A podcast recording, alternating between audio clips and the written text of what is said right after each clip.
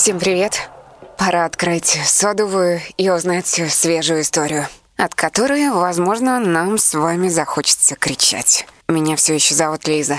Я не подписана на страницы Скрим Соды в соцсетях, и думаю, многие из вас до сих пор не представляют, как я выгляжу. По иронии судьбы, прямо сейчас я оказалась на вашем месте. Понятия не имею, какой цвет волос, кожи, возраст и настоящее имя у моего собеседника.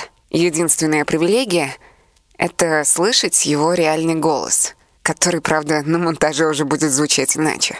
В какой-то веке у меня в гостях не психолог, психиатр или психотерапевт, а бывший криминальный репортер, детектив и автор подкаста «Нуар в большом городе». И, кстати, в какой-то веке рассказывать про маньяка буду не я, а сам Вадим Головин.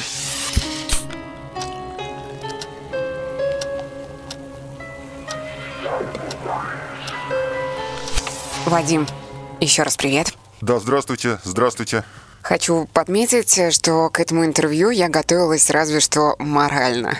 То есть сейчас будет полнейшая импровизация. Вы только написали, что можете рассказать, как собирались на интервью к маньяку. Да, конечно, я готов рассказать. И, в принципе, это мой репортерский опыт, э, который у меня был. Я, в общем-то, обрел его, когда работал э, криминальным репортером то есть мне как детективу, наверное, к счастью, не нужно общаться с таким контингентом, скажем, да, вот с маньяками. Хотя это очень популярно сейчас, да, то есть если посмотреть, послушать, точнее, другие подкасты или посмотреть сериалы, то тема маньяков, она очень там популярна. У меня на нее есть свой собственный взгляд взгляд в общем-то, я не считаю, что это тема для развлечений, но когда меня приглашают об этом поговорить, я, в общем, ну, обычно откликаюсь, потому что мне есть что сказать, и, возможно, это как-то убережет даже слушателей от каких-то возможных неприятностей, да, потому что эти люди среди нас, как бы, в общем-то, нужно уметь их отличить от э, других людей. Я могу дать несколько тоже ценных советов. Что касается маньяков, то я для себя, в общем-то, определил некую классификацию этих людей. То есть, во-первых, это больные люди,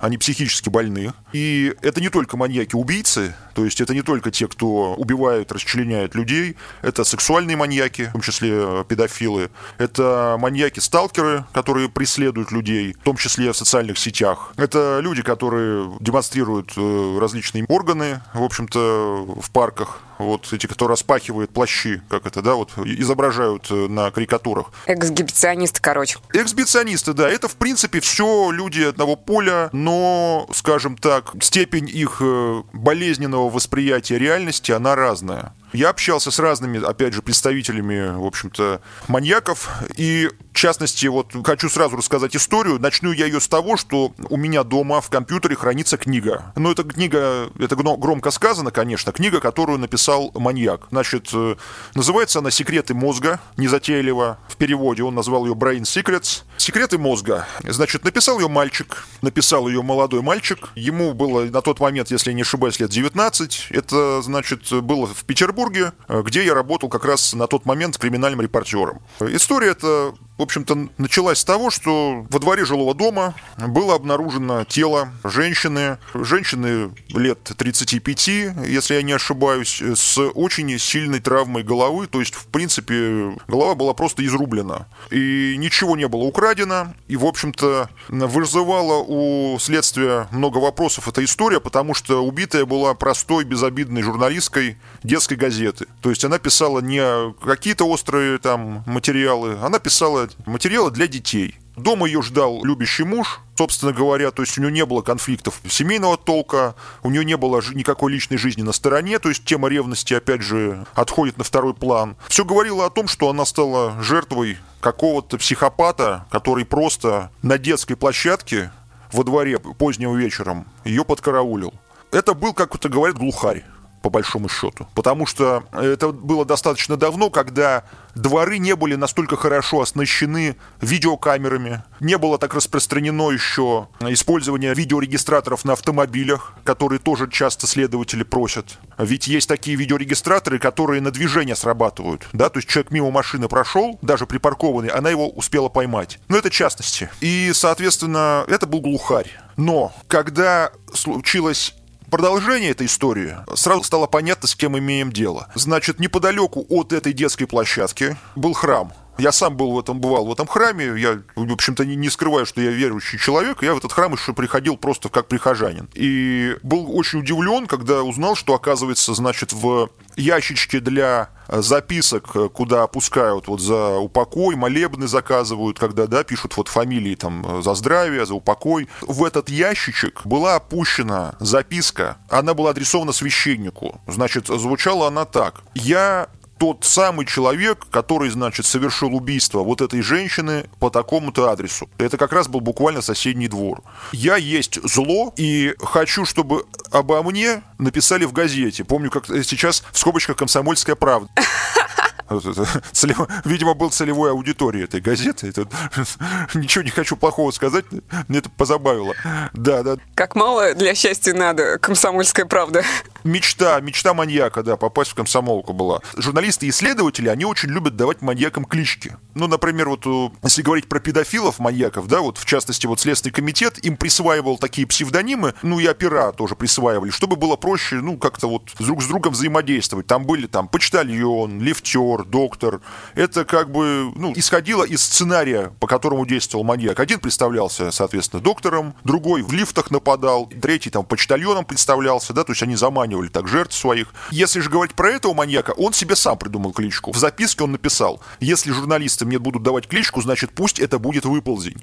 Что? Выползень? Выползень, да. Я сразу понял, откуда растут ноги. Я эту записку держал в руках. Выползень — это одна из серий э, секретных материалов. Был такой сериал, как мы все помним. Я его люблю, э, но я не помнила досконально все эти серии, а вы прям настолько фанат, что э, даже процитировать можете Дану Скали? Да. Я более того скажу, в Следственном комитете работала, по крайней мере, на тот момент, когда я был репортером, рыжеволосая зеленоглазая девушка. Я с ней был дружен, и в кабинете у нее висел плакат с летающей тарелкой с надписью «I want to believe».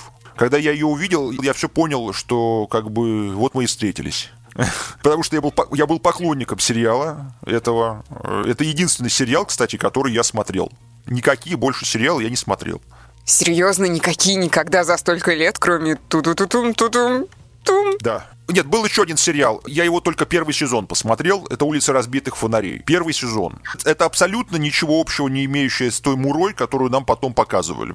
Это был очень классный Э, без купюр, снятый на какую-то полупрофессиональную камеру, на очень-очень небольшие деньги в 90-е годы сериал, где была показана жизнь отдела милиции, как она есть. С вот этим всем цинизмом, с циничным отношением к потерпевшим, с циничным отношением к работе. И это выглядело круто потому что там были живые и классные персонажи, которые все равно были симпатичны, потому что они все равно боролись со злом, но боролись как умели в предлагаемых обстоятельствах в те времена. Так вот, возвращаясь к этой истории, к выползню, я сразу понял, что это, скорее всего, человек молодой был какой-то. Я когда со следователями общался, я говорю, психологический портрет преступника я вам даю. Это парень, молодой человек, который залипал на сериалы. Лет ему примерно, там, говорю, столько-то. Ну, как-то не сходится с его мечтой попасть в комсомольскую правду. Хотя, возможно, в те годы это было круто. Тренд, тренд, маньячный тренд. А, а... Да, и, кстати говоря, вот недавно у них же ушел из жизни их бессменный главный редактор Сунгоркин. Вот, собственно говоря, я, пользуясь случаем, выражаю соболезнования свои. Был так, через людей был с ним знаком, через рукопожатие, поэтому, в общем-то, как, как бывший журналист, вот пользуясь случаем. Что касается в целом, попал он не только в комсомолку, этот выползень, он попал во все СМИ там, Петербурга, и потом даже и федеральные каналы про него снимали. Но не суть. История продолжалась дальше. Его поймали достаточно быстро, на самом деле, когда он собирался расправиться с очередным человеком, с очередной своей жертвой. Это происходило в квартире. Там собралось трое молодых людей. Они э, собрались на просмотр фильма такого религиозного толка. Скажем, э, он назывался что-то «Переливание крови с точки зрения Евангелия». Это такой полусектантский был какой-то контент. Состоял в секте сам этот маньяк одно время. И раньше в Петербурге очень часто было такое, когда вот на улицах подходили и затаскивали в такие вот всякие секты, там, саентология и прочее, прочее. Вот он как бы... Я не, сразу предупреждаю, что это никак не относится к его психическим расстройствам, да, то есть я, скажем, ну, сразу подчеркну, что это не просто вот он ну, туда попал, шел по улице, и, и там оттуда подчерпнул новых знакомых. Собственно говоря, с ними он как-то контактировал периодически и пошел, чтобы с ними разобраться в итоге. Ему нужно было как-то заманить новых жертв, он вот он им предложил, давайте это посмотрим. Как он потом пояснил, он хотел их убить, вскрыть им черепа, вынуть мозги и панировать их в сухарях, сделать котлетки. Э, почему, я не знаю. А, ну, он болен, опять же, подчеркну. Котлетки из жертв. У жертв, которых он да, собирался убить в квартире при просмотре фильма. Вот у этих жертв. Он так пояснил на допросе. И теперь мы переходим к его личности. Значит, портрет этого человека. Теперь уже, собственно говоря, снимаем с него маску, видим, кто он такой. Это молодой человек, как я уже вначале говорил, там ему было, по-моему, не больше 20 или чуть меньше, уже совершеннолетний. Жил он в спальном районе, воспитывался мамой и бабушкой, то есть не рос ни полной семье, в школе учился плохо, интересов ни к чему не питал, был замкнут, то есть характерный такой достаточно набор э, качеств для людей людей, скажем, ну, таких-то душевными какими-то проблемами, да, вот это очень такой штамп определенный. Хотя, на самом деле, про многих можно так сказать, да, многие там выросли в неполных семьях, многие были замкнутыми в подростковом возрасте, но вот он был, скажем, ну, выделялся сильно этим, да, вот этими, как бы это сильно было заметно. И он увлекался сериалами такими, как «Зодиак», не сериалами, а фильмами, фильмами «Зодиак», про маньяка Зодиака, э, который в США орудовал. «Молчание ягнят» он любил смотреть. Далее еще какой-то, по-моему, что-то из этой оперы, я, не, честно говоря, уже не помню. И он какой-то момент прогрессирования его болезни задался очень таким философическим вопросом, который звучал следующим образом. Тварь ли я дрожащая или право имею? То есть такой вот... Раскольников. Да, Достоевского, то есть такого некого он словил. Включил Раскольникова, да. И он решил писать книгу он начал писать книгу, начиналась она с эпиграфа откровений, там что-то Заратустры там и что-то такое там. И дальше это все происходило так, что вот я человек, который... Я даже сейчас зачитаю. Я сейчас... Я просто... Я ее искал, она мне очень так глубоко спрятана. Сейчас найдем. Угу, ждем. Так, так, так, так, так. Вот мы прям в живом времени с вами ее открываем. Я ее очень берегу, потому что я боюсь, что, что не удалить ее случайно. То есть она у вас в электронном формате? Да, да, да, он ее в электронке печатал на, в Варде 14 шрифтом формата Times New Roman. Вот он пишет, если я рожден человеком, то почему я не имею права убивать? Он задается вопросом. То есть он как бы пытается выплеснуть свои обиды, накопившиеся какие-то на общество, какие-то травмы через расправы. И э, на самом деле там жестяная жесть, просто подчас так, такая вот. И, значит, э, чтобы это в сжатом виде все рассказать, введение книги звучит следующим образом, то есть как это сейчас называют, это, наверное, жанра нон-фикшн была бы книга такая, да, основана на реальных событиях, где вот он проживает эту жизнь. Он рассуждает, имеет он право или не имеет, в общем-то, приходит к выводу, что имеет, и дальше он решает заняться тем, чтобы испытать себя. Он не идет сразу на убийство, а начинает пытаться как-то нападать на женщин вечерами, выдергивает у них сумочки из рук, чтобы понять границы, почувствовать свои. То есть, что он может. Может он как-то на человека напасть. Начал с малого. С малого, да, да. То есть он, у него это все по развитию шло, и это все там вот в этой книге есть. Просто это уже как наглядное пособие для преступления. Эти куски просто не могу прочитать, это будет неправильно с точки зрения там, да, юридически это будет как-то не совсем верно. И не очень морально, наверное, хорошо. И дальше, вот он идет по вот этому моменту, потом он маскировку отрабатывает. У него друг жил в общежитии, и он ходил в это общежитие, и эта вахтерша, которая внизу сидит, она его как бы, он примелькался, как это говорят, да, то есть она его уже в лицо знала. И он изменил внешность в какой-то момент с той целью, чтобы проверить, у актерша узнает она его с измененной внешностью или нет. И она его узнала все равно. И вот он вот тут пишет, что нужно как бы прибегать к более э, тщательной маскировке, потому что люди, вот они очень хорошо запоминают лица, некоторые люди как бы очень в этом плане опасны. Это все описано очень коряво, и видно, что человек нездоров. То есть он пишет это не книжным красивым стилем, а он пишет это так, я бы сказал, как такой, как вот напишет, наверное, какой-нибудь э, младшеклассник. Примитивные фразы детсадовцы. Да, то есть у него такое вот выражение ума идет, но логика там как бы определенная вырисовывается. Дальше он подбирает орудие преступления и выбирает мачете. Необычно. В стиле Дэнни Треха. Да. И он заказывает его в интернет-магазине. Тогда в тот момент еще не было никаких вот этих вот известных нам площадок, да, где можно заказать все домой. Он... Даркнет? Нет, нет. А, маркетплейсы? вот этих маркетплейсов э, еще тогда не существовало в помине. Darknet это тоже как-то не был популярен. Он просто нашел какой-то сайт, где там сувениры для мужиков, типа там что-то такое, да, там, и, типа брутальные мачете. Я, кстати, вот своему другу подарил на мальчишнике мачете. Он им колет дрова на даче. Так это, ну, щепки для растопки вот бани. Удобно. Ну, то есть пустил в другое русло, не в то, не в маньячное, слава богу. Вот. Ну, иначе бы вы с ним вряд ли дружили, наверное. Да, вот хрен его знает. Тоже вопрос, тоже философический вопрос. Дальше, значит, э, происходило следующее. Он вот мачете пустил в дело, и, собственно, отсюда тяжелейшие травмы, несовместимые с жизнью у жертвы. Он напал вот на эту женщину, совершенно замечательную, безобидную, хорошую женщину. Она подумала о, детях, то есть у нее все было впереди, очень жалко и тяжело, чем это все было пережить ее близким. И она, вот, скажем так, была убита вот этим вот товарищем. И я как журналист, а был я молод и горяч в тот момент,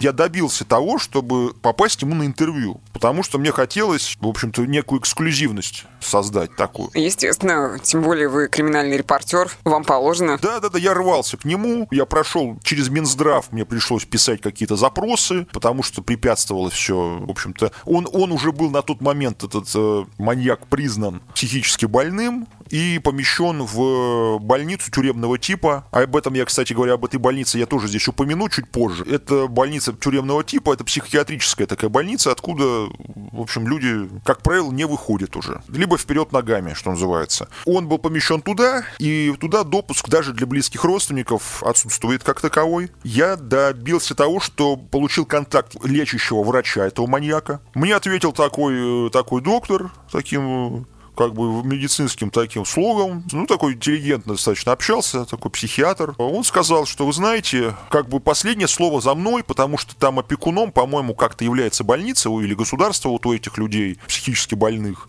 на момент их недееспособности. И последнее как бы слово за врачом. Он говорит, я как лечащий врач ради вашей безопасности не могу организовать это интервью. Я говорю, да перестаньте вы, да мы тут втроем приедем съемочной группой, я оператор там и видеоинженер, три крепких мужика, что мы с ним там, вы его там свяжите, я не знаю, там в клетку посадите, в какую-то, ну что мы там, вы тут не нагнетайте. Он говорит, вы знаете, я сам к нему, говорит, в палату уже не захожу. И я говорю, а в чем проблема? Он говорит, проблема в том, что он сейчас пишет новую книгу, и героем этой книги можете стать вы.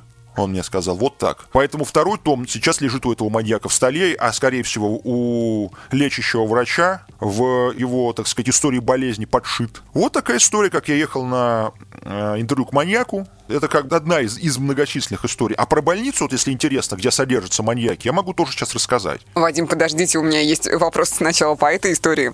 Я специально вас не перебивала, чтобы... Да-да-да, конечно, конечно. Не потеряли вы нить повествования. Вот вы вначале упомянули сразу же книгу под названием Brain Secrets. Это так называлась, получается, книга того самого маньяка, да, в электронном варианте, который он писал. Да. И в ней он как раз-таки задавался вопросами Раскольникова, как по Достоевскому «Тварь я дрожащая» или «Право имею». Он как-то аргументировал свою позицию или это стандартная стереотипная история «У меня не было отца, меня э, гнобили в школе, поэтому я пойду убивать. Вот он пишет сейчас как раз, почему я должен терпеть обиды людей и прощать их. Там очень много вопросов. Он оперирует э, предложениями такого вопросительного толка. И, собственно говоря, вот совершенно верно вы заметили, именно от обид, именно от школьных травм, именно от э, каких-то вот э, детских психологических вот этих вот травм, и это все и произрастает. То есть у него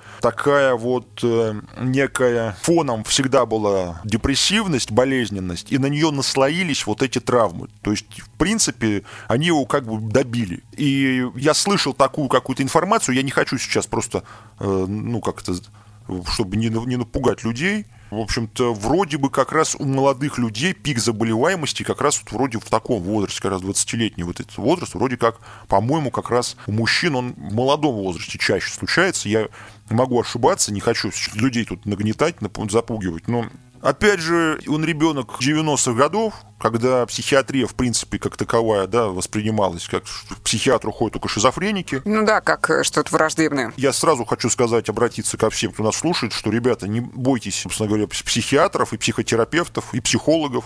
В общем-то, нужно их иногда посещать, если есть какие-то внутренние проблемки, тревожность, страхи, какие-то вот э, фобии, это все прекрасно лечится. Сейчас с этим работают, на учет никого не ставят. И очень много платных клиник существует, в общем-то, где с этим работают, и не только лекарствами, есть всякие другие способы, когнитивно-поведенческая терапия, проработка травм, сейчас это очень модно, поэтому, в общем-то, у него не было такой возможности это прорабатывать, он рос в другой среде.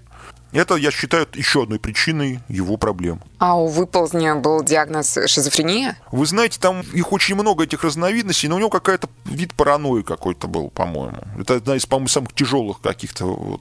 А, у него и голоса... Ну, паранойя вроде это один из симптомов шизофрении. Да-да-да, у него были голоса, безусловно, были, кстати говоря, голоса. Вадима, может быть, он описывает хотя бы в мемуарном стиле, ну, в своей книге, какие конкретные ситуации привели к его убеждениям в духе Раскольникова, какие обиды конкретно? Нет, он не описывает этого достаточно, в общем-то, сбивчиво речь, и там такого нет. То есть он не описывает конкретные конфликты с конкретными людьми, но, опять же, если говорить о его там семье, да, достаточно холодная мать, которая много работала, агрессивно настроенные к нему сверстники, которые, как не секрет, что детей вот таких вот, да, которые за замкнуты, да, и немножко их воспринимают достаточно агрессивно, да, вот э, там в школах. Это я знаю просто, скажем, ну, по работе видел, как ко мне даже люди обращались за помощью уже как детективу, когда обижают детей э, сверстники, которые и особенных детей обижают, как это, да, вот их принято называть, да, то есть детей аутистов, и к ним относятся общество не готово пока что каким людям эта проблема. Нужно с этим работать, объяснять детям, что интегрировать этих вот особенных детей, детей аутистов в общество в наше. Это мы, то есть сейчас мы на самом деле очень глубоко сейчас копнули. Ну, если абстрагироваться от темы аутизма, я бы хотела добавить, что не раз сама в своем подкасте говорила, я четыре года переживала буллинг в частной школе, когда в детстве поступила в лицей. И мне сейчас 29, несмотря на то, что уже ну, достаточный период времени прошел, я до сих пор какие-то моменты в своей психике разгребаю, последствия этой травли. Я про замкнутость хотела сказать пару слов. По моему опыту, замкнутость зачастую происходит просто по причине того, что на ребенка обрушиваются взрослые проблемы. Он резко становится человеком не во вселенной Диснея, а во вселенной Балабанова. Тогда как люди, как правило, одноклассники, которые травят, у них либо все еще хуже происходит, и они в агрессивную позицию встают, либо у них богатые родители, у них нет особых потерь в этой жизни с точки зрения любимых людей. Они вольготно себя ощущают, естественно, им не понять проблемы маленького человека, который переживает полную жесть. И, естественно, когда происходит еще и буллинг там уже, тут рождается внутренний конфликт. Мы же с магическим мышлением долгое время живем, и если с нами какое-то говно происходит, то, скорее всего, это потому что я, по мнению волшебника с небес, себя херово веду значит, какашку я эту заслужил. А по факту мы еще не знаем в том возрасте, что жизнь несправедлива. В своей книге «Детектив без убийства», которую я сейчас, вот, собственно говоря, уже выпустил, есть у меня там рассказ, называется «Куплю вашего сына». Это история о том, как богатый э, мужик познакомился с молодой женщиной, у нее был ребенок, и он пытался оформить родительские права на этого ребенка. И пытался с родным папой, таким, в общем-то, беспечным таким бездельником, договориться, чтобы вот ты от сына откажись, и права давай-ка, типа, передай мне. И вот я очень хорошо этот момент прочувствовал, я работал по этому кейсу, как мы называем, да, как детектив. Я работал. Работал я в нападении, я этого не скрываю, то есть я меня нанял вот этот богатый мужик, мужик. И, к счастью, все закончилось все-таки так, что мальчик остался, в общем-то, при родном папе. Ну, то есть, ну, как при родном? То есть, э, права не в итоге не удалось эти вот переоформить. И смысл сходится к тому, что я там упоминаю свое детство. Я вспоминаю случай, когда меня впервые меня избили. Меня избили на детской площадке, трое хулиганов, они были старше меня. Мне было, по-моему, лет 10 или 11, а им, наверное, лет там по 15. Вот. И среди них был мальчик, который как раз жил один. То есть, ну, как вот не один, а вот среди них был мальчик, который жил с мамой вдвоем. Он был, в общем-то, неблагополучный при этом еще семье. А у меня был папа, который за меня вступился. Он пошел, поднялся к этой, как бы, женщине, с этим мальчиком провел какую-то беседу, и я просто понимаю, что если бы отец за меня не вступился, меня бы избивали каждый день. Потому что именно так происходило с другими детьми в том районе, где я рос. Там было очень часто и очень много вот таких случаев. И как раз не исключаю, что в такой ситуации оказался вот этот вот как раз маньяк, который вот, скажем, общество его сделало таким. То есть мы очень часто сами людей делаем такими. То есть они и так ранимые, но мы им добавляем вот эту вот агрессию, ненависть. Да, но сделаем ремарку, что это не исключает вины все равно самого человека и ответственности взять э, из мира True Crime кого-нибудь э, типа Печушкина, Джеффри Даммера, да кого угодно. В первую очередь грех на них лежит, но с оговоркой, что не нужно кровоточащую без того рану дергать, продолжать. Лишний раз э, тоже обществу необходимо подумать о том, что вы раскачиваете этот маятник. Вадим, а вот, э, кстати, насчет э, его выползния, э, фиксации на женщинах – он женщин выбирал почему? Почему не детей? С детьми же легче расправиться, в принципе. Да-да-да, он как раз об этом рассуждает в одной из первых глав, о том, что действительно надо выбрать первую жертву попроще. Но нюанс в том, что дети, они, как правило, вечерами все-таки дома. То есть, в основном дети, они в позднее время уже дома спят. И это, наверное, спасло как раз, в общем-то, их от смерти, потому что он именно в позднее время выбирал. Поэтому, собственно говоря, это были не дети. А я упустила немного моменты. Сколько жертв? Жертва одна была в итоге? Вот эта вот женщина, которая являлась журналисткой 25-летней, с которой вы начинаете свой рассказ, или их было больше? Труп у него один, и плюс покушение на убийство два человека. Как я вот, то есть это вот еще его вот эти вот, скажем, знакомые. Один, кстати, из них был ранен достаточно тяжело и выжил. Это случай как бы маньяк, именно вот убийца. А у меня были другие маньяки, с которыми я работал. Э, их было достаточно много, и с убийцами тоже. С одним из них я, кстати говоря, недавно совершенно виделся. Пришли к нему? Да, живьем. Живьем, живьем. Но он уже, он уже изолирован от общества. Я не так давно возвращался в профессию, в криминальную редакцию. Мне это нужно было, скажем, ну, для моих э, детективных дел. Я понял, что мне нужно наработать кое-какие контакты, а криминальному репортеру это проще сделать, чем детективу. Я прибился немножечко к одной редакции, и меня отправили в суд на арест. Арест парня. Он в Петербурге в парке Сосновка напал с ножом на прохожего. Он следил за этим мужчиной ждал, когда тот зайдет в лесопарк, он ударил его ножом в шею и съел его язык. Ужас. Цель была съесть язык, скажем так, в ритуальных целях. То есть он преследовал цель провести некий ритуал по съедению языка. Я не помню, что в какой-то стране в древности был, точно не буду говорить э, где, потому что я не помню. Считалось, что это дает какие-то, открывает якобы возможности, какие-то вот расширяет сознание как-то, что-то, в общем, что это вот некая магия в этом крылась. Он съесть язык пытался вот этого человека, он его съел, человек умер. Я общался с ним на аресте, он сидел в клетке, как раз тот случай, когда вот с маньяком удалось поговорить. Молодой человек, я его спросил, зачем вы это сделали, он сказал, что я буквально всего-то на всего попробовал чуть-чуть. Это тоже в питерских СМИ тут очень много об этом было. Я его спросил, готов ли он снова съесть человека, ну, скажем, человеческую плоть. Он посмотрел на меня и сказал, а есть? То есть есть вариант? Так, он спросил. Не, ну, с другой стороны, странно ждать от маньяка. Я все осознал. Как бы, да. Здесь интересное пересечение у меня произошло. Когда я еще в юношестве работал криминальным репортером, к нам на работу пришел в редакцию мужчина-водитель водителем устроился к нам. Дядя Вова такой, добродушный, крепкий достаточно мужчина, под 60 лет. Так вот, я с удивлением обнаружил, что, оказывается, он 25 лет проработал охранником психиатрической больницы тюремного образца. Вот как раз где сидят маньяки. Я говорю, дядя Вова, так вы же, говорю, просто кладезь историй. Говорю, так... А он такой тихий, скромный, улыбчивый. Я говорю, дядя Вова, а как вы, во-первых, не сошли с ума? Он такой, да я не знаю, я такой вот, он очень, он... Да, и после этого просто хочется отменить все планы на покупки курсов каких-нибудь Тони Робинсов. Дядя Вову, вот кого мы ждали. Его, его спасла его простота. Он такой вот, вот как бы звезд с неба не хватает, очень простой дядька. А может, в тихом омуте черти водятся, может, он в тайне? Может быть, он и был в тайне маньяком, но он очень доброжелательный был. У него жена работала в столовой при каком-то ПТУ, и он постоянно приносил там какие-то пирожки, угощал нас. С мясом? Э, не с мясом, нет. Они, кстати, были с мясом никогда не попадались. Вот. С капустой были пирожки, с вареньем. Он был такой добродушный дядька, и дай бог ему здоровья и долгих лет.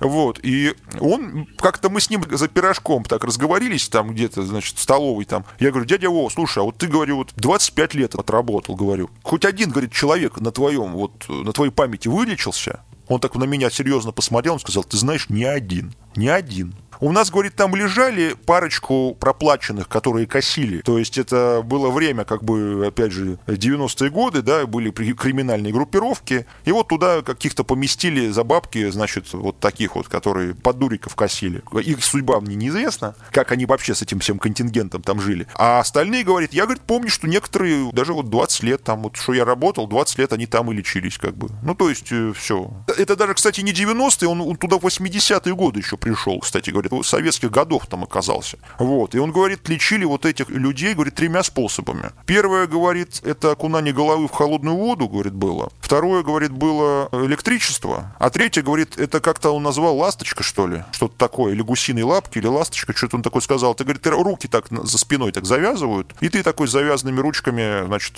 целый день ходишь. Вот и все лечение. И какой-то галоперидол, там, я не знаю, что-то такое. Ну, главное, что лоботомии не было, и то хорошо. Да не говорите. Ага, ну, концепция самой карательной психиатрии, в принципе, не предусматривает надежды на то, что кого-то можно вылечить в таких условиях. Да, да. Так, сейчас э, вернемся немножко к выползню. Угу, угу.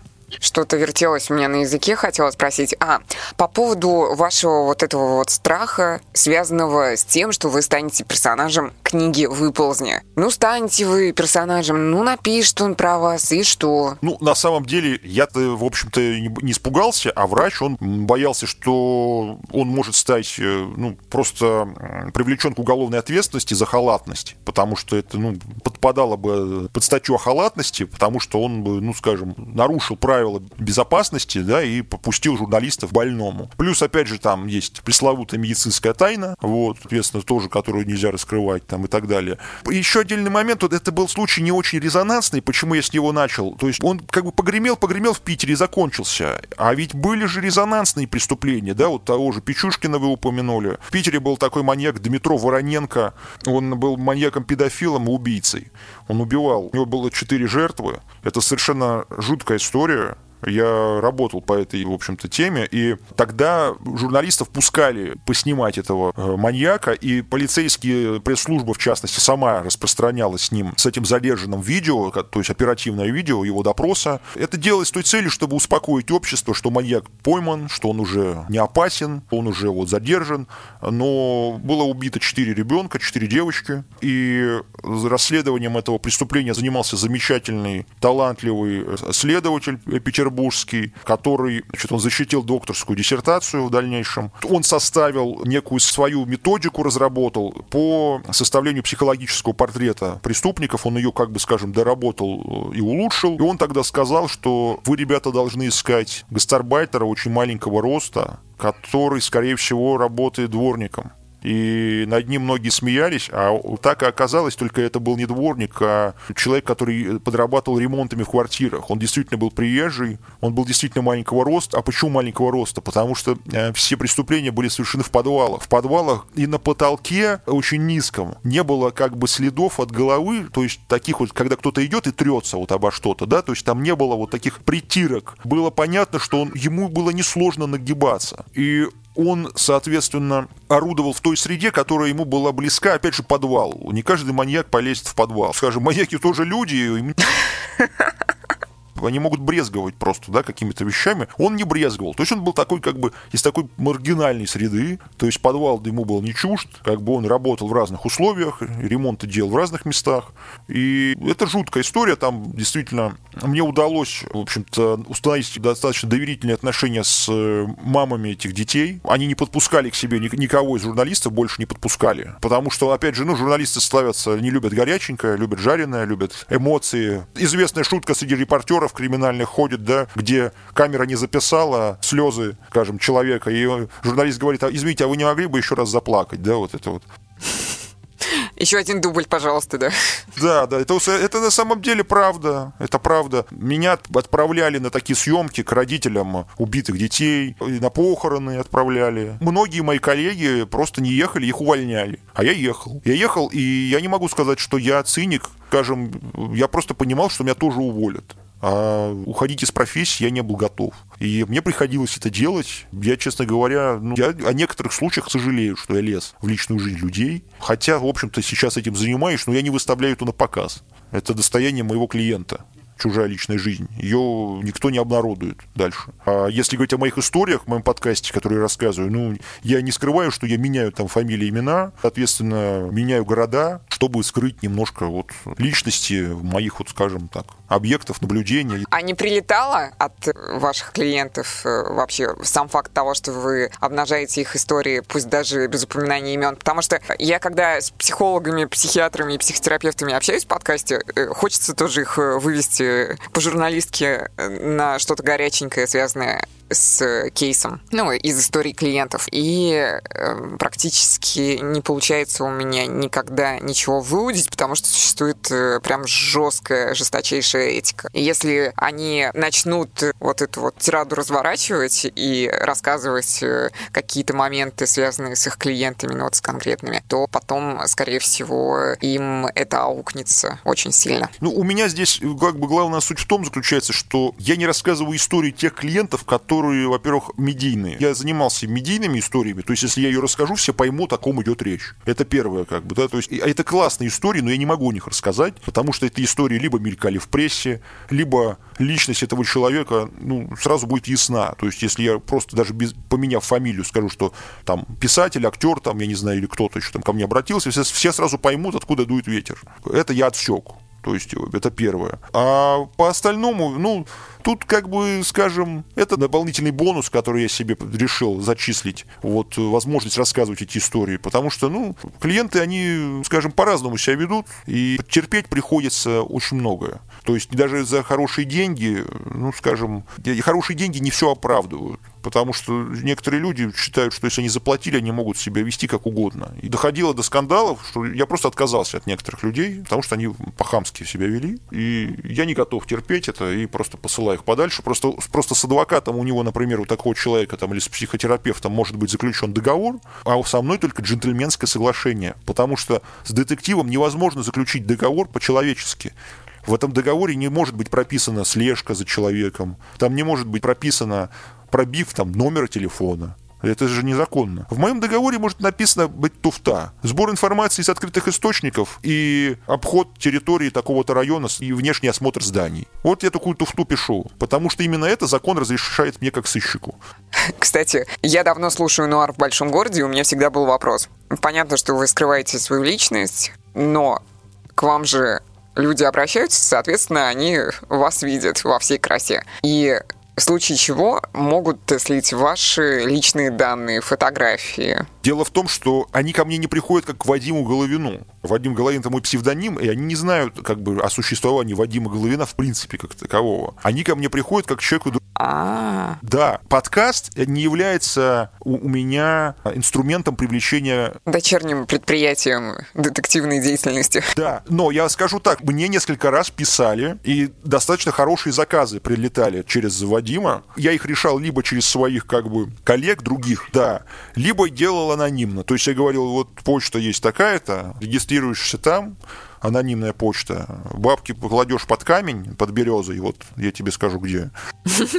Да, я их там забираю, а потом, ну, скажем, я человек все-таки, ну, порядочный, опять же, подкаст тут у меня, я там, зачем мне тебя обманывать? Я твою задачу выполняю. Если я не смогу выполнить, я тебе обратно под тем же камнем их оставлю. Вот. Поэтому... А у вас бывали абсолютно провальные дела? Их вообще много на вашей памяти? Просто если ориентироваться на подкасты, был эпизод про поиск биологического отца. И, и мне кажется, ну, редко, когда можно найти в точности человека. В большинстве случаев, мне кажется, это непосильная задача. Были, было много историй на самом деле, и всегда клиент предупреждается с самого начала, что он платит не за результат, а за процесс. Потому что, скажем, я не могу гарантировать, что я найду компромат на человека. Я не могу гарантировать, что я найду человека, что, может быть, он мертв, или он поменял свои данные, или скрылся, спрятался. Поэтому я сразу предупреждаю, что результата может не быть. Но, опять же, возврат средств всегда тоже обсуждается. То есть есть некая гонорарная часть, есть авансовая часть. Авансовая часть, она не возвращается, потому что работа, ну, скажем, проделана, и я ее всегда наглядно показываю. Это всегда какие-то видеозаписи, аудиозаписи, письменный отчет и прочее, прочее. Клиент понимает, что было сделано. И авансовая часть поэтому ну, не возвращается. То есть я никогда не получаю деньги за результат, никогда не работаю бесплатно. Это очень важный как бы, момент, потому что бесплатно не ценится, как известно. Бесплатный труд, к сожалению, люди не ценят. Да, вы бы тогда вообще ничего не зарабатывали. Да, да, да. Поэтому я вот как бы решаю этот вопрос таким образом. Э, значит, провальных историй бывало немало. Их очень много, и буквально вот одну из таких историй, кстати, я буду рассказывать вот в одном из следующих выпусков своих. Там как бы такая любовная тематика. Ну, в отношениях вообще провалов дофига. Потому что там от детектива мало что зависит от сыщика. А, например, вот человек заказывает у меня услугу под названием «случайная встреча». А что это такое? Мужчине нравится девушка, или девушка хочет познакомиться с богатым мужиком. Ну, он для нее недосягаем, потому что он большой богатый дядька и летает бизнес-классом. Что делаю я? Я просто покупаю ей билет в соседнее кресло, имея возможности узнать, когда он купит билет и как, в каком самолете полетит. Я просто им, вот, ей подстраиваю эту историю, она платит деньги за покупку билета недешевого и за то, что я это вот как бы узнал. И в итоге я ее сажаю в кресло к этому товарищу. Но Дальше все зависит от нее, например, да, то есть может, она ему не понравится. Может что угодно произойти. Нет, ну, естественно, на желаемые результаты клиента вы не можете повлиять с точки зрения чувств. Вы же не волшебник и в гипноз не вводите. Я имела в виду, бывали ли провальные случаи, когда не удалось вообще найти конкретный объект, который необходимо было по ТЗ? А вот информацию это да, это очень часто, и там все проще. Там вообще все проще намного. Никаких денег я за информацию не беру. Я просто звоню своему нужному человеку и говорю, слушай, дружище, нужно узнать вот это, вот это и вот это. Посмотри в волшебном глобусе Воланда, или как там у него был, волшебный шар или волшебный глобус, да, там, куда он там смотрел. Я говорю, загляни, говорю, в свой чудо, в свою чудо-базу и узнай, есть ли там такое. Он говорит, все понял. Он туда смотрит, присылает мне скриншот такой в урезанном виде, да, что как бы информация есть. Я его благодарю сердечно за это, и все как бы в расчете мы друг с другом все. Вот как бы как это работает. Например, другой провальный пример, и как раз маньячная история, короткая. Вот, пожалуйста, ко мне пришла девушка, она говорит, что меня преследует бывший молодой человек, то есть такой сталкинг жесткий устроил ей, он за мной ходит, и я как бы, ну, в общем, боюсь, он уже дурит, он мне поджигал там э, дверь моей квартиры, прокалывал машине колеса, он э, ходит за мной там как тень, и говорит, даже сейчас за мной шел. Я говорю, что в смысле сейчас, даже сюда ушел? Что, вы, говорю, привели хвост, как это, да, в этих фильмах, да, детективных? Угу.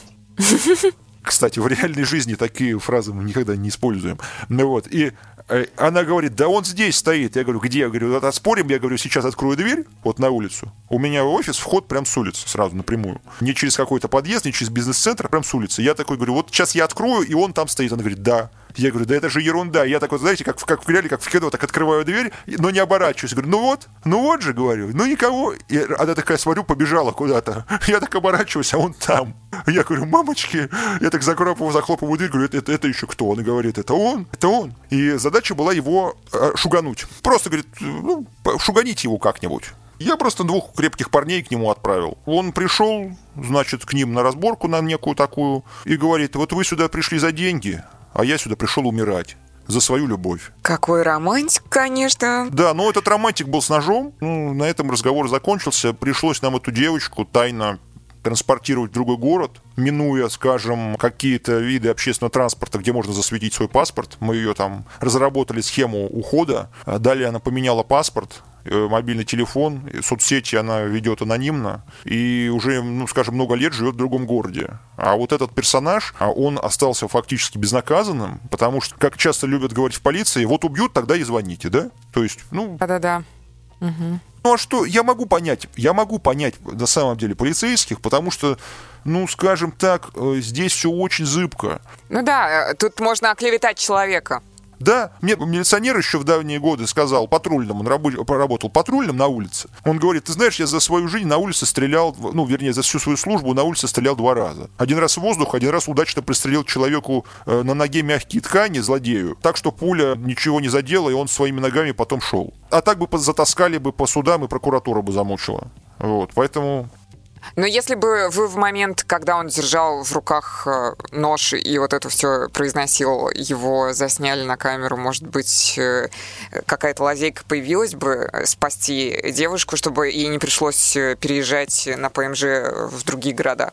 Ну, вы знаете, а я на самом деле отчасти рад, что именно так случилось, потому что он мог бы соскочить. Либо по медицинской теме съехать, да, какую-то справочку ему показалось бы, что он там немножко не, там нездоров. Причем мне один психиатр рассказал такую вещь, говорит, вы знаете, бывает такое, что вот до убийства человек был здоров, и после убийства был здоров, а в момент был не, нездоров. Вот такая вот, понимаете, голова предмет темный, как известно, да, и вот так вот. А, обострение влияет, по мнению психиатра? Состояние аффекта. Ну, он бы сказал, что мы расставались с девушкой, она меня унизила, обидела, и я вот психанул, нож достал. И как бы и свидетелей найдут, которые скажут, что да, да, он нервничал, плакал, кричал, рыдал, умолял, а она его цинично бросила. Ну, то есть здесь, понимаете, история, она такая. Тут очень много факторов, поэтому лучше пускай она в безопасности пожила в другом городе, и как бы это все улеглось. Меня ведь тоже преследовали. О, давайте как раз расскажите про сталкера, который вами лично занимался. Ну, там на самом деле достаточно сжатая история. Я могу рассказать, да меня преследовали люди, преследовали. Это были женщины. Mm-hmm. Вот. Но одна из них меня достаточно долго преследовала. Было неприятно,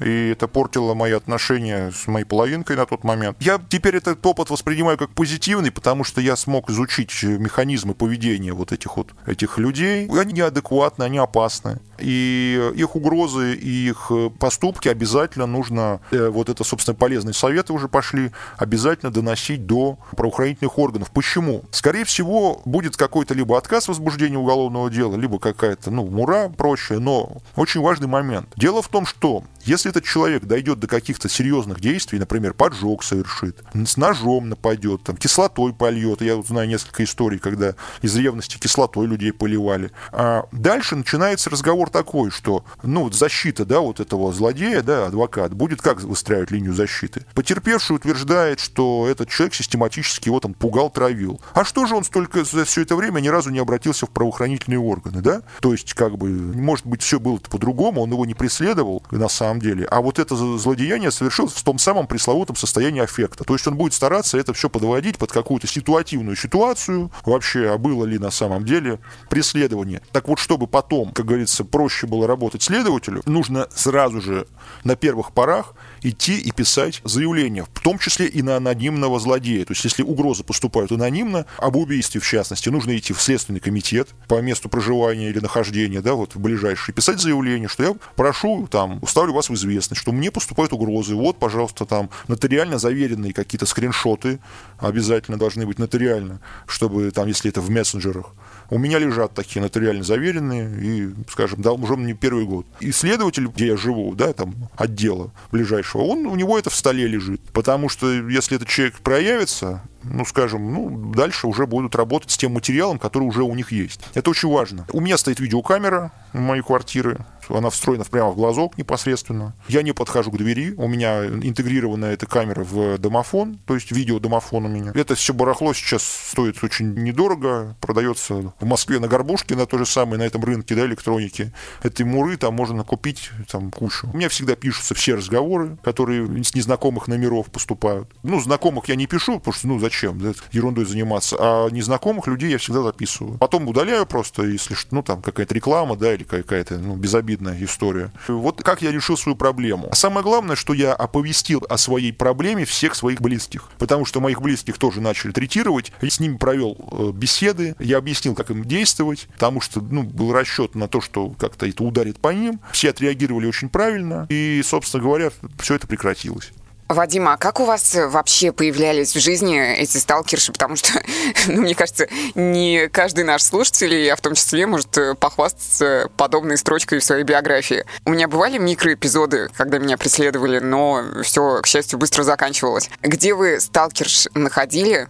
Это было после неудавшихся взаимоотношений, и в результате обиды человек начинал за вами слежку. Имело место здесь такое, но, скажем так, здесь не было какого-то... Я не давал человеку надежды на какое-то вот... Мы не были в долгих отношениях и вообще не были... То есть бытийной близости у нас, например, с человеком не было. Были такие, в общем-то, приятельские взаимоотношения, и я по почерку написания сообщений определил, кто это пишет. То есть началось все с анонимных писем. А во-вторых, как еще со времен Древнего Рима, да, есть такое выражение, да, которое помогает расследовать преступления, да, любые. Кому выгодно? То есть я сразу просто вот на тот момент оценил, кто может вот этой ерундой заниматься, кому выгодно, кому нужно это.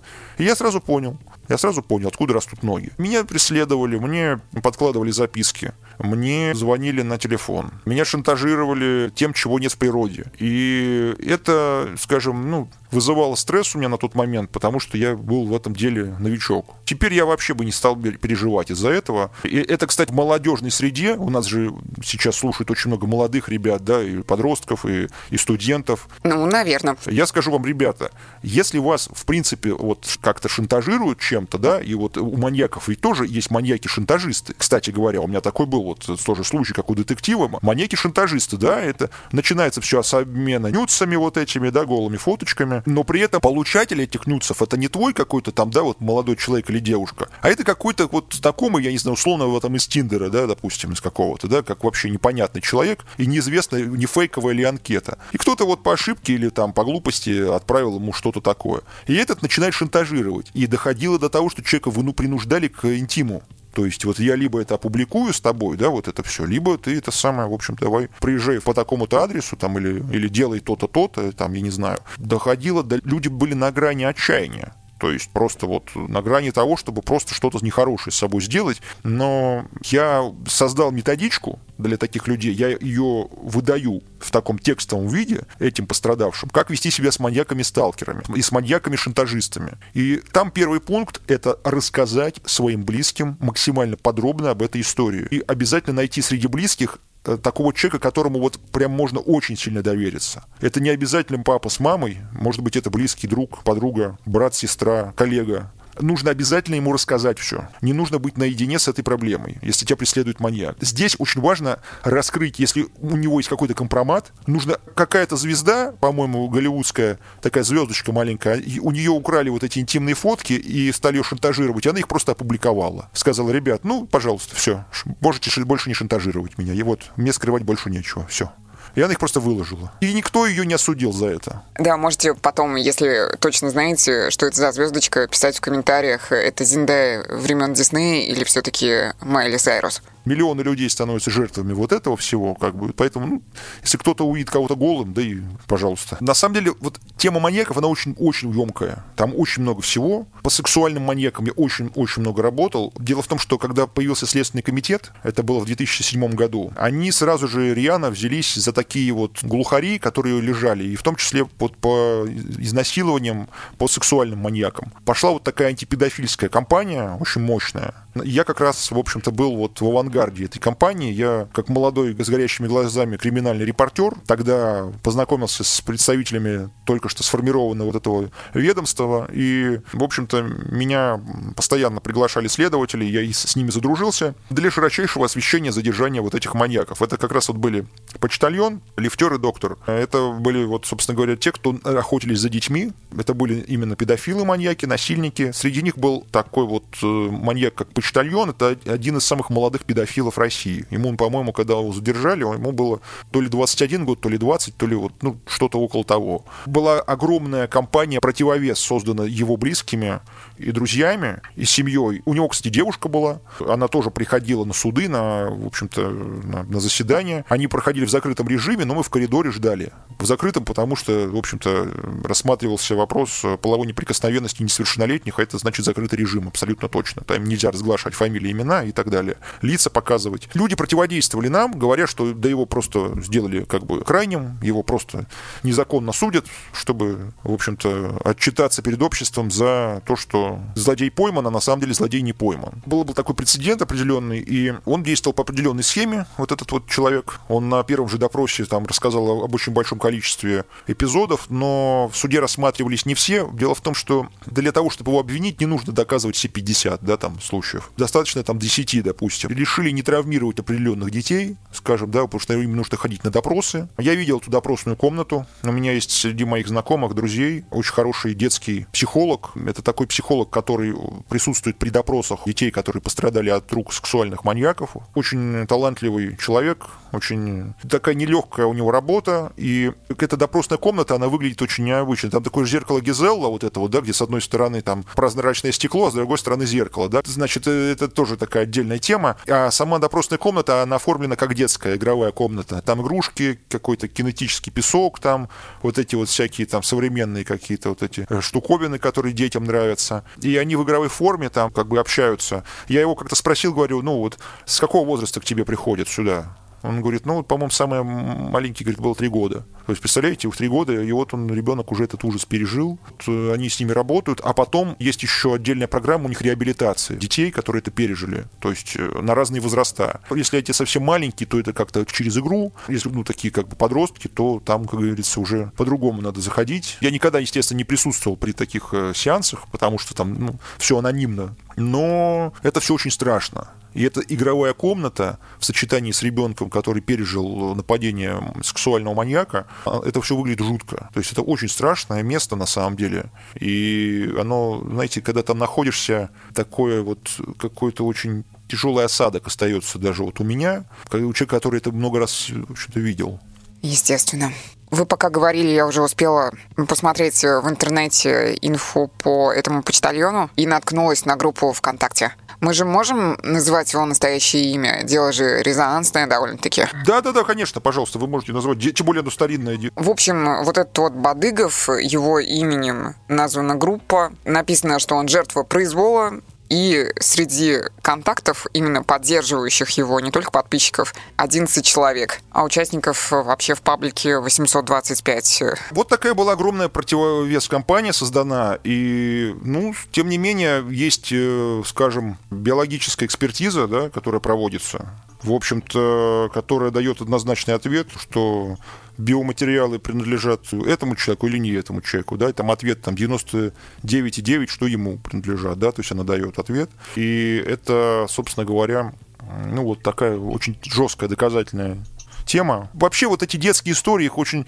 сложно освещать в том плане, что тебя не допускают там до каких-то вещей, а если даже следователь по дружбе тебе дает полистать уголовное дело, ты все равно ничего не можешь из него вынуть, потому что это как бы все за семью печатями находится. Я все вкладки уже просто закрыла, но если я не ошибаюсь, ему было 19 лет на момент э, суда. И, судя по фоткам, у него довольно-таки инфантильное лицо. Но в 19 обычно у парней уже мускулинность проявляется. И мне кажется, по моим личным наблюдениям, по тем фоткам педофилов, которые я видела в сети, у них вот этот вот одинаковый паттерн детскость какая-то присутствует в физиономии. Да, да, да, да, да, есть такое, они, да, это очень своеобразные люди, скажем, это непреодолимая тяга, которая, наверное, вот с наркотической какой-то зависимостью, может быть, только сравнима, наверное. Нужно лечить, но, как, как мне рассказали специалисты, что пока что лечить это невозможно, потому что нет такого средства, это, в общем-то, ну, признать их больными общество не может,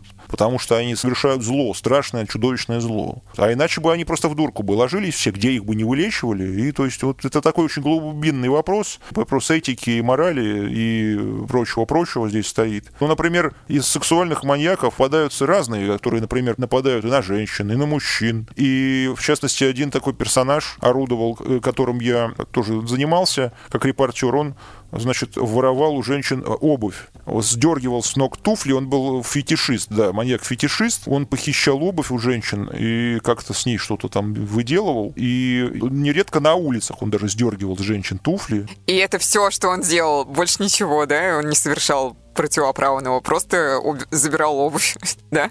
Но он иногда наносил тем самым травмы, то есть э, дама могла упасть, то есть там еще косвенно как бы происходили какие-то вот нанесения травм. То есть он на ходу? Да. На ходу прям девушка стоит, и он хоп, ужас какой. Да-да-да-да-да. И, по-моему, если не ошибаюсь, то ли он был мигрантом, то ли водителем троллейбуса, то ли еще что-то. Я вот не помню. Это какая-то была такая заковыка. Был такой, да, товарищ, тоже он так орудовал. Вот. Но его поймали уже достаточно быстро, э, и, по-моему, чуть ли не по горячим следам. В какой-то момент кто-то позвонил, и его быстро быстро. Там машина подъехала, девушку посадили в салон, ребята, и говорят, ну, поехали, поищем его. И они не катались, катались, и она говорит, вот он, вот он. А он всегда с пакетом ходил. У него всегда был при себе пакет, то есть он эти туфли сразу в пакет клал, и потом с этим пакетом шел. Себе какой-то пакетик носил, чтобы, ну, с туфлями он был бы, или с туфлями, значит, было бы странно идти по улице. Он их как-то вот куда-то сразу прятал. И у него дома нашли огромное количество, кстати, обуви женской, этих туфель. Да, он был привлечен к уголовной ответственности и, в общем-то, осужден. Но вот, тем не менее, вот эта вот разновидность не, такая вот необычная сексуальных маньяков, потому что, в принципе, тоже можно отнести к категории сексуальных маньяков. И это достаточно ну, такой редкий случай, потому что ничего подобного я больше ни разу не слышал. А, во всяком случае, в моей практике, в моей практике не было. Есть же кто покупает. Ну, фетишисты. Есть вот эти вот, э, в интернете можно это купить, вот эта специальная тема, где ношенное белье продают. Вадим, а вы работали всю жизнь только в Москве и в Питере, или вы часто бывали в качестве криминального репортера в регионах? Выезжал очень много раз. Очень много раз выезжал. А вы, может быть, общались с людьми, которые связаны с делом Москвина? Я недавно его освещала в подкасте кукольник из Нижнего Новгорода. Вы знаете, нет, это я уже... Вот ангарский маньяк был такой, да? Ну да, невозможно заниматься true crime ом, не зная про Попкова. Вот как бы я немножечко так, скажем, вот э, Печушкин, да, немножечко, да, я занимался, но я могу сказать, я, я, я работал в одно время в федеральных новостях криминальных, то есть из питерских я перешел в московскую программу, поработал в ней, вот, ну там у нас был вал этой информации, вал, но на тот момент, кстати говоря, нас как-то вот, по-моему, как раз шел Печушкин, таких вот ярких-ярких. Как-то что-то, я не помню, почему-то я не знаю, то ли они на меня не выпадали, на мою память, то ли как-то больше не было, как ни странно. Я тогда очень много освещал каких-то таких вот более делал упор, знаете, это, наверное, определило мой дальнейший путь, вот, который, в общем-то, вылился в детективную деятельность и подкаст. Такие вот драматические жизненные истории брал, да, то есть вот какие-то, где человек что-то оступился, где-то какая-то любовная драма, а, где какая-то вот сюжет есть какой-то, то есть вот не просто там кровище, да, потому что у нас была такая такая Тамара Самсонова, такая бабушка-маньячка такая, вот она была любимицей питерских криминальных репортеров. Это, кажется, был год 16 там или 15 где старушка там такая, потрошительница такая была, Купчина такая жила. Она была таким как бы идолом криминальных репортеров на тот момент. Там даже была группа у моих коллег, криминальный отдел такой-то редакции имени Тамары Самсоновой, значит, они его называли. Ужас.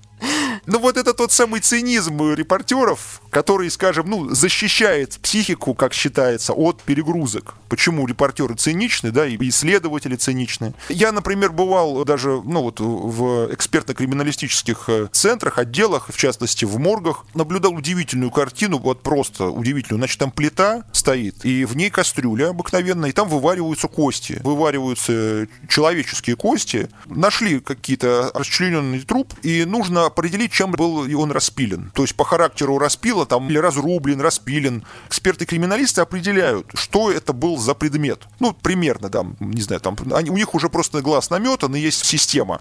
И для того, чтобы это определить, нужно кость очистить от всего прочего, что на ней, да, находится, и от ткани, да, человеческой. И они их вываривают прямо на плите. И я никогда не забуду, что на этой плите стояли вот эти вот вываривающиеся какие-то руки-ноги в кастрюле в огромной. А рядом, значит, в соседней кастрюльке кипел, значит, там что-то сосиски какие-то, там что-то варил себе вот этот вот человек, который вот этот эксперт.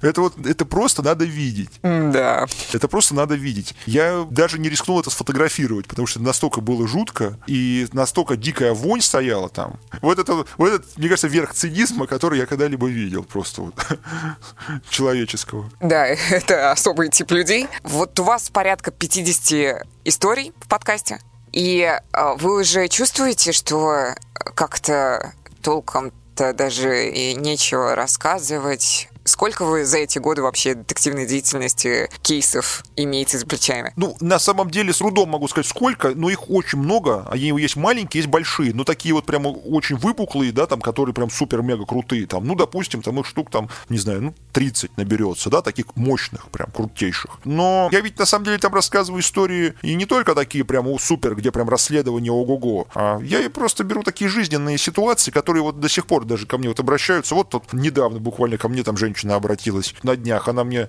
пишет, что, значит, мы с ней удаленно общаемся. То есть мы в разных городах, и я просто сейчас, ну, некий формирую план действий. Кстати, и вот ее преследуют. Ее преследует ее бывший муж, который нездоров немножечко, и он э, вооружен, у него оружие есть нелегальное. Преследует не только ее, но и ее нового возлюбленного. Несколько раз он на него нападал. Нам нужно закрепить материал нападений, то есть нужно как бы зафиксировать вот это все дело. И собрать доказательную базу и с ней уже прийти, потому что там очевидные вещи, но они не сделали их. И я, в общем, сейчас некую концепцию такую разрабатываю, как их вот защитить. И это, в принципе, тоже может стать историей, потому что там есть некая драма, тоже человеческая. А я стараюсь сейчас такие жизненные истории, то есть я отошел от кровавых историй в пользу жизненных. Я решил делать на них упор, потому что я подумал, что это может как-то помочь людям. Мне несколько раз писали, вот два раза подряд мне писали очень такие душещипательные письма люди, слушатели, о своей семейной и личной жизни с вопросами. А вот а что нам тут делать? Я просто, исходя из того опыта, который почерпнул в детективной отрасли своей, да, в детективной практике, я им, вот знаешь, вот, вот здесь, очевидно, тобой манипулируют. Вот я говорю, вот мое мнение, по тому-то, по тому-то и по тому-то. Вот, говорю, у меня был как раз такой пример, вот то-то, то-то, то-то. Здесь тобой манипулируют. Это, может быть, я бы раньше бы и не подумал, что это манипуляция, потому что я и сам был подвержен ей тоже, в частности, там. Да все мы как-то так или иначе там, да, и подвергались в том или ином смысле где-то. Я просто даю, исходя из этого советы, я решил, думаю, буду некое развлечение плюс польза. Потому что, ну, мне кажется, вот в этом будет какой-то у меня смысл, я его здесь нахожу. Но на самом деле я э, сейчас у меня есть тоже одна задумка на перспективу. Я хочу попробовать принять участие в съемках сериала, как раз такого вот детективного, где как раз будет и маньяк, потому что, скажем, это такая довольно... О, да? В роли сценариста? Ну, такого сценариста и, наверное, даже советника э, какого-то консультанта, потому что там будет длящаяся история, которая происходит э, долго достаточно, а это по мотивам, собственно, подкаста. Подкаста и книги. То есть я, на меня вышли люди с предложением с таким, но я им сразу сказал, что, ребята, я к сериалам отношусь очень-очень настороженно. А это какой-то маленький видеопродакшн или это связано с известными платформами? Типа... Это продакшн, который как раз работает с одной из платформ. Вот так вот, если можно выразиться. Ну, вы не скажете, какой это старт или это Море ТВ? Кион? А, не, нет, не могу сказать, нет. Потому что а вдруг они возьмут их в другой платформе, это, да, там предложат. Или как-то по-другому еще. Не говори гоп, пока не перепрыгнешь. Это на старте на очень таком, очень-очень сыром, но у меня лежит уже некая фабула, которую мне предложили. Там есть некоторые штампы, которые сразу я увидел. Я сразу говорю, нет, ребята, вот это вот ну, так нельзя, потому что этот какой-то ужасный штамп кочует из сериала в сериал, его мы убираем, вот это меняем. Здесь должна быть вот идея не такая, а такая. Другой другой смысл. Я вот такой человек, знаете, вот с этим смыслом все время хожу. Может быть, он и не нужен, этот смысл, ведь если посмотреть многие фильмы, там какие сериалы, да там они сделаны, чтобы человек отдыхал. А я вот этот смысл всегда ищу, и я вот, я решил его сделать таким религиозным оттенком. Этот сериал, такой вот, который позатрагивает такие этические моменты современности, потому что сегодня очень много, скажем, скажем, как сказать, некая идея, да, общества какая, да, вот существует. Сейчас это очень актуально, когда мы все задумываемся, какая же наша идея, смысл жизни, бытия, смысл вообще и страны в целом, и вообще и мира в целом. Сейчас это, скажем, много разных идей, много разных движений, течений, и есть разобщенность определенная. Я подумал, что, может быть, здесь как раз поднять этот вопрос и попробовать как-то... Я не думаю, что это что-то, конечно, изменит, но, может быть, это как-то наполнит человека, побудит к чему-то подумать о чем-то. Мы очень долго жили таким, знаете, потребительским вот форматом. Это может быть и неплохо, но был такой фильм «Курьер», по-моему, Шахназарова, если не ошибаюсь, где мальчик в конце говорит, главный герой, возьми это пальто и мечтай о чем-нибудь великом. Вот там есть такая фраза, и вот она как бы и стала таким девизом вот этого вот сериала, когда я хочу побудить людей о чем-то вот задуматься таком вот далеком. Но знаете, таких как я, людей ведь полным-полно было, которые пытались там что-то побудить кого-то, задуматься, брали на себя роль мессии какого-то. А на самом деле просто делаю это из удовольствия, мне это нравится. А люди отдыхаю, слушая то, что я создаю. По большому большому счету здесь. Здесь, наверное, какой-то большой, как бы другой цели нет. По крайней мере, я здесь начинал из того, чтобы люди просто могли отдохнуть и начал рассказывать про трупы и кровищу. И у меня была одна аудитория. Потом я подумал, что, наверное, надо с пользой для дела. Стал какие-то жизненные истории. Та аудитория стала писать, где трупы, где кровища, где маньяки. Я говорю, ну, вот они вот стали теперь таким. Кто-то ушел, кто-то, наоборот, говорит, да, хорошо, что нет, их нету, теперь мои дети могут слушать ваш, ваш подкаст. А кто-то пишет, а мои дети перестали ваш подкаст слушать, потому что там нету трупов. Такие были. Really? Реально, родители. Я даже где-то там есть такой комментарий. А очень много выпусков нуара в большом городе. И я не помню. Вы рассказывали историю, как вы стали детективом или нет? У меня, кстати, это будет рассказано, то есть это уже рассказывается вот в моей книге. Извините, что второй раз так упоминаю «Детектив без убийства». Все спокойно упоминайте, мы не Роскомнадзор тут. Я это все там в такую некую философическую форму облег, но на самом деле у меня была такая очень странная встреча одна, которая, в общем-то, изменила мою жизнь, и это было мне очень довольно необычно. Когда я встретил в кризисный момент жизни очень странного человека в баре, и вот с этого я и начал, собственно, свою книгу. В общем-то, довольно необычно это все так сложилось. Это был некий знак, предвестник того, что, наверное, мне нужно вот детективную отрасль. С этого я, и, собственно, и начинаю историю. Но, на самом деле, могу сказать, что вот где-то 6 лет подряд я неплохо, ну, где-то 5 э, зарабатывал, и эта отрасль была достаточно востребована. Сейчас непростое время, и людям немножко не до этого потому что это недешево, и эти детективные задачи, они... Акцентируются внимание на другом, откровенно говоря. Да, сейчас людям немножко не до того. Все свелось к поиску должников.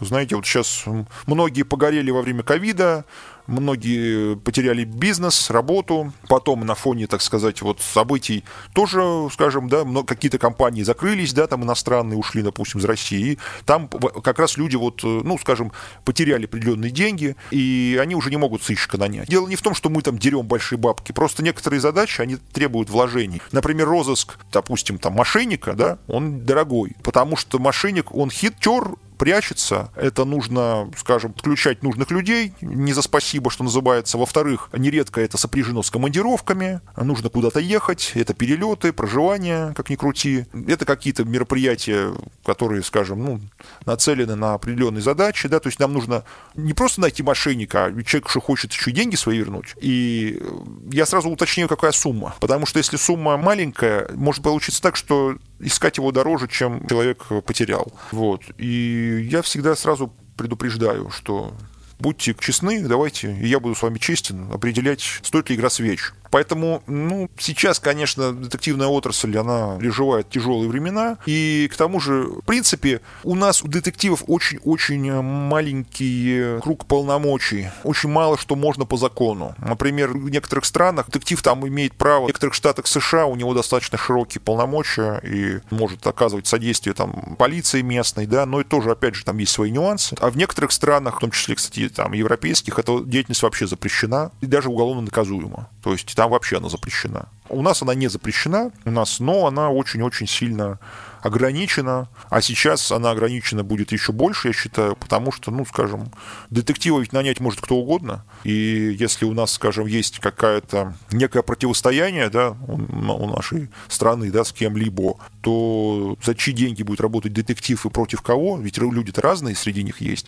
поэтому они, ну, уже, видимо, априори воспринимаются как люди неблагонадежные, скажем так, есть сложности. Поэтому, ну, что есть, то есть. Я, знаете, я живу в предлагаемых обстоятельствах, знаете, я на жизнь стал смотреть философски, вот просто насмотревшись на людское горе, на ужасы и кровь и смерть, я могу сказать, что никогда не будет времени удачного для жизни, никогда не будет самого лучшего времени. Самое лучшее время это то, в котором мы находимся, потому что мы живы, здоровы, у нас руки, ноги есть, есть там люди, которые нас любят, есть возможность что-то поменять хотя бы в своей собственной жизни. Поэтому, знаете, это как вот, когда ждешь вдохновения, чтобы написать книгу. И один человек мне сказал, ты его не жди, оно никогда его не существует. Да, бывает, ты вот на драйве что-то пишешь там, да, но это бывает нечасто. Никогда не жди его, просто делай. И вот так же я считаю, что и в жизни. Знаете, надо жить тем моментом, чтобы не выгорать. Просто принимать вот то, что и мы имеем, и в нем находиться. Потому что иначе это вот может с кукушкой просто съехать.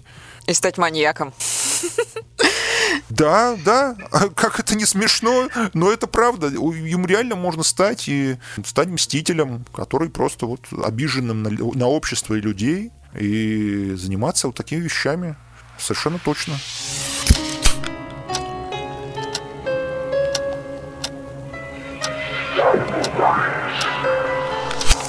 Я должна подметить это. Мой разговор с Вадимом очень сильно напоминал мои же сеансы с психологами. Я обычно, когда заказываю раз в годик выпустить пар, я начинаю нон-стопом вещать просто от момента моего рождения до проблем на работе. И психолог просто кивает головой и там изредка вставляет какие-нибудь э, комментарии. Но есть, конечно, различия. Я-то вся в слезах, в соплях об этом говорю. И не думаю, что моим психологам так интересно меня было слушать, как мне Вадима Головина. Кстати, вот еще что я хотела сказать. Впервые я встретила подкаст «Нуар в большом городе», когда зафанатела жестко по темной материи. То есть, в принципе, это все проекты портала «Батенька Давай Трансформер» и, в частности, «Глаголев ФМ». И сначала, когда я просто слушала, я всегда подозревала, наверное, это бабушкин просто меняет свой голос, и все эти истории придуманные и не настоящие, детективные. Потом, весной, кажется, этого года, мы по одному вопросу созвонились с Вадимом, обсудили кое-какие рабочие моменты, и я все равно считала, что, ну, скорее всего, он сценарист, драматург, но нет у него никаких э, детективных experience ов в жизни. Вот с этой мыслью я, в принципе, до разговора с ним в телеге для своего подкаста и жила. К слову, как мы решили записать с Вадимом подкаст? Я к нему обратилась за помощью. Я хотела найти адвоката какого-нибудь убийцы, чтобы он анонимно отрефлексировал, каково это защищать дьявола. А у Вадима было, в принципе, много знакомых юристов э, уголовных, но они отказались. Тогда он решил как-то мне подсобить, компенсировать э, и просто написал, а давайте я вам расскажу, как я хотел пойти на интервью к маньяку. И после этого общения, не знаю, как у вас, у меня точно не осталось никаких сомнений по поводу того, что «Нуар в большом городе» — это проект реального детектива. Ну невозможно все это придумать невозможно иметь такой колоссальный опыт и о нем э, так рассказывать. Не с листочка, а вживую. Кстати, хочу вас порадовать, обстоятельства моей личной жизни складываются таким образом, что по ходу я буду чаще выкладывать выпуски в ближайшее время. И можете поздравить меня, я решила завести Boosty. Я никого ни к чему не принуждаю. Это просто мой внутренний хомячок вырывается наружу, потому что я обычно ненавижу просить денег. Я и не прошу денег, но действительно мне было бы приятнее намного творить, если это будет как-то вами поддерживаться финансово. Под э, каждым эпизодом я буду оставлять ссылку для донатов, 200 э, рублей простой вид подписки для тех, кто хочет поддержать проект Soda, чтобы новые, еще более интересные выпуски выходили чаще. 500 рублей доступ к свежим эпизодам на 3 дня раньше релиза, плюс дополнительные материалы, которые не вошли в выпуски. И VIP-подписка за косарь. Это доступ ко всем прошлым уровням, плюс дополнительные бонус-выпуски и доступ к закрытому чату в Телеграме, в котором мы будем с вами просто общаться на разные темы, будь то сериалы, игры или идеи для свежих эпизодов. Я решила вообще завести на самом-то деле вот эту вот донатную историю, потому что вы бы знали, сколько денег я вложила в подкаст. Если бы вы знали, сколько денег я вложила в подкаст, вы бы не задавались вопросом, почему создатель контента хочет э, кэшбэка. У меня все. Подписывайтесь э, на Яндекс Музыки, пишите гневные комментарии Скрим Соди в Apple подкастах, пишите фидбэки с сердечками. Если у вас есть VPN привилегии, как у Обеликса, который упал в детстве в котел с волшебным зельем, то подписывайтесь и на Spotify. На любой платформе. Ищите Scream Soda в запрещенных соцсетях и в легальных. Все ссылки под эпизодом. Услышимся.